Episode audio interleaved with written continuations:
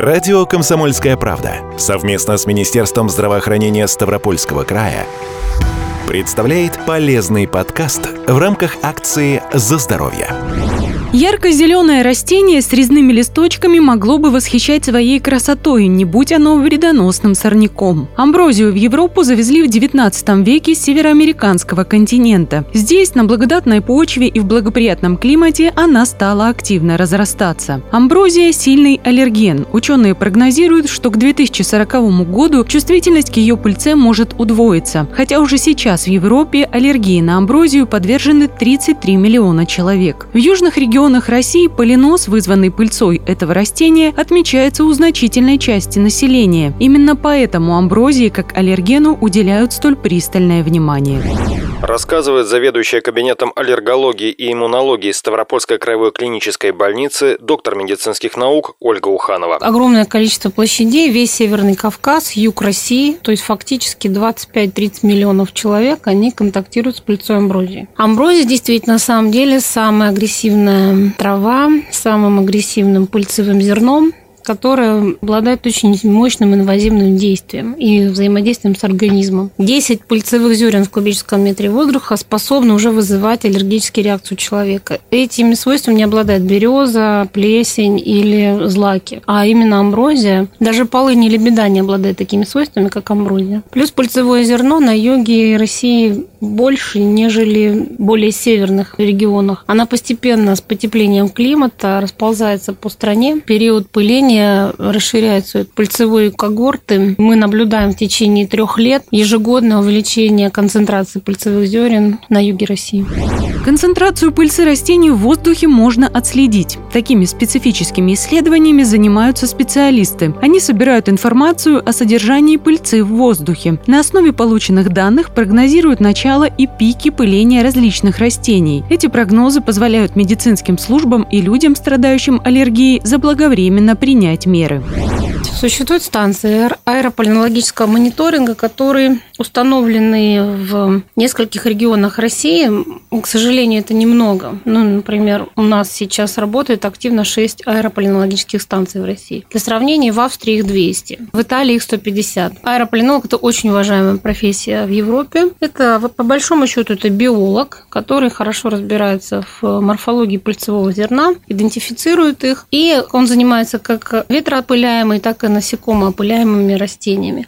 Нас интересуют ветроопыляемые растения, амброзия к таковым относится. Мы начали мониторинг пыльцевой с 2009 года, и сейчас нас поддерживает еще вот Кабардино-Балкария, Нальчик, Москва, Санкт-Петербург, Рязань, и мы параллельно проводим эти исследования. Обслуживают станцию несколько человек. В определенное время, например, ежедневно или еженедельно, они снимают показатели со станции. На барабане ловушки есть специальная лента, на которую прилипает пыльца.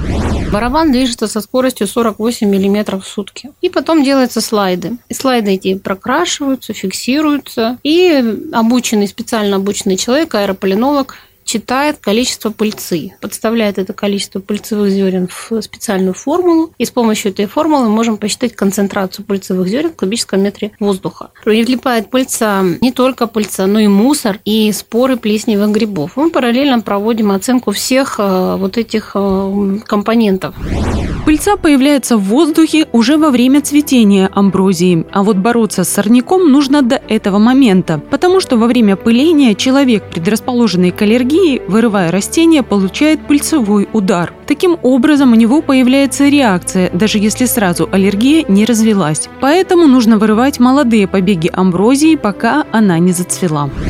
Резать ее нельзя и тяпать ее нельзя, потому что из стволика вырастает несколько кисточек сразу. И вырывать ее нужно 5 лет подряд из одного и того же места, потому что семена амброзии сохраняют свои свойства от 5 до 7 лет в земле. Если ей не климатит, то есть короткий световой день, мало дождей, засушливо, она не будет там расти. Но если чернозем, большой световой день, тепло, влажно, она чувствует себя просто великолепно. И в этот период нарастает концентрация.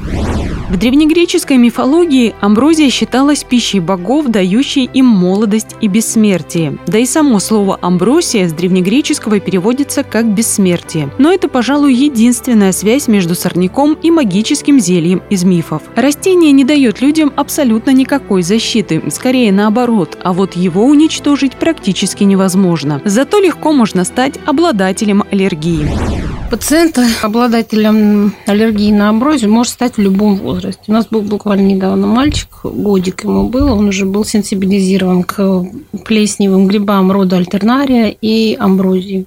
Бывает так, что пациент э, раньше жил на севере, в Санкт-Петербурге или там, в Петрозаводске или в Сургуте, и пенсию он решил провести на юге. Ставропольский край очень хороший, благодатный регион, Кавмингруппа и так далее. Или на побережье Краснодарского края, например, решил провести пенсию. Покупает недвижимость, приезжает в наш регион, и первые два года его, как правило, ничего не беспокоит. Это, в этот период как раз происходит период сенсибилизации, когда нет еще клинических проявлений, но иммунные реакции уже произошли. Как правило, там у себя дома, на севере, он реагировал на пыльцу березы или на клещей домашней пыли. То есть предрасположенность к аллергии у него была. Но там он от аллергена уехал, приехал сюда, и у него происходит трансформация иммунного ответа на амброзию, переключение на амброзию. И на третий-четвертый год начинается тяжелее тяжелейший амбразийный полинос. Одно растение амброзии способно произвести 1 миллиард пыльцевых частиц в сезон, и при этом они могут преодолевать огромные расстояния, вплоть до нескольких сотен километров. Ученые прогнозируют, что в связи с глобальным потеплением и дальнейшим освоением земель амброзия будет распространяться на новые территории и аллергиков станет больше. Для того, чтобы разобраться, поставить правильный диагноз и назначить адекватное лечение, нужно обратиться к аллергологу-иммунологу. А вот чего точно не стоит делать – лечиться самостоятельно или по совету знакомых. Терапия будет зависеть от симптомов, тяжести заболевания и других факторов. Существует несколько периодов терапии. Первое – это элиминационные мероприятия. То есть пациент э, носит маску, очки, интраназальные фильтры. Ежедневно принимает душ, смывая пыльцу с волос, ресниц, бровей. И не употребляет э, перекрестные пищевые продукты. Арбузы, дыни, семечки, халва, подсолнечное масло и мед. Второй период – это фармакотерапия. Объем фармакотерапии зависит от тяжести клинических проявлений пациента. Если его беспокоит э, зуд носа, насморки, чихание, зуд глаз, слезотечения. Он принимает капельки, спреи в нос и антигистаминные препараты. И топические глюкокортикостероиды. Если же его беспокоит кашель, удушье, ночные пробуждения, дистанционный хрип, это, скорее всего, астма. Это когда уже более тяжелое проявление аллергии. Он должен обязательно использовать ингаляторы. И третий этап терапии, самый ответственный, самый тяжелый и дорогой – это аллерген-специфическая иммунотерапия. Она требует очень больших усилий от пациента и от врача. Это э, своего рода вакцинация, когда мы малыми дробными дозами пыльцу амброзии пациенту вводим в организм. Мы можем это делать в таблетированном виде, можем делать в инъекциях. У человека могут уйти годы, пока он не поймет, что симптомы простуды, которые он испытывает каждый год, на самом деле сезонная аллергия и не обратиться к врачу. За это время аллергия может прогрессировать, увеличится количество потребляемых препаратов и будут превышены дозировки. Поэтому стоит внимательнее прислушиваться к собственному организму, чтобы прийти к специалисту вовремя. Важно понимать, что аллергия на амброзию – это не безнадежно и не навсегда, но только при условии, что вы вовремя обратитесь к врачу, будете выполнять все рекомендации и назначения и наберетесь терпения на несколько лет вперед.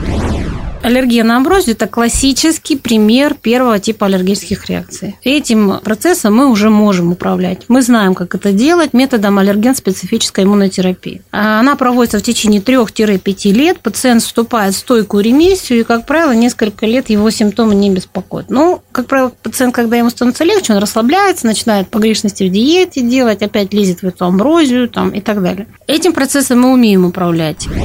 Аллерген-специфическая иммунотерапия – это единственный метод, который направлен на механизмы развития аллергии. Он признан во всем мире с позиции доказательной медицины. Такая терапия позволяет переучить иммунную систему человека, чтобы она не реагировала на аллерген как на что-то опасное и предотвратить дальнейшее развитие аллергии. Рецепт борьбы с аллергией на амброзию прост – своевременное уничтожение сорняка и грамотное лечение. Но чтобы достичь успеха, придется постараться. Кабинет аллергологии и иммунологии Ставропольской краевой клинической больницы расположен в Ставрополе на улице Симашка, 1. Телефон справочной службы краевой больницы 8 800 700 ровно 74 19.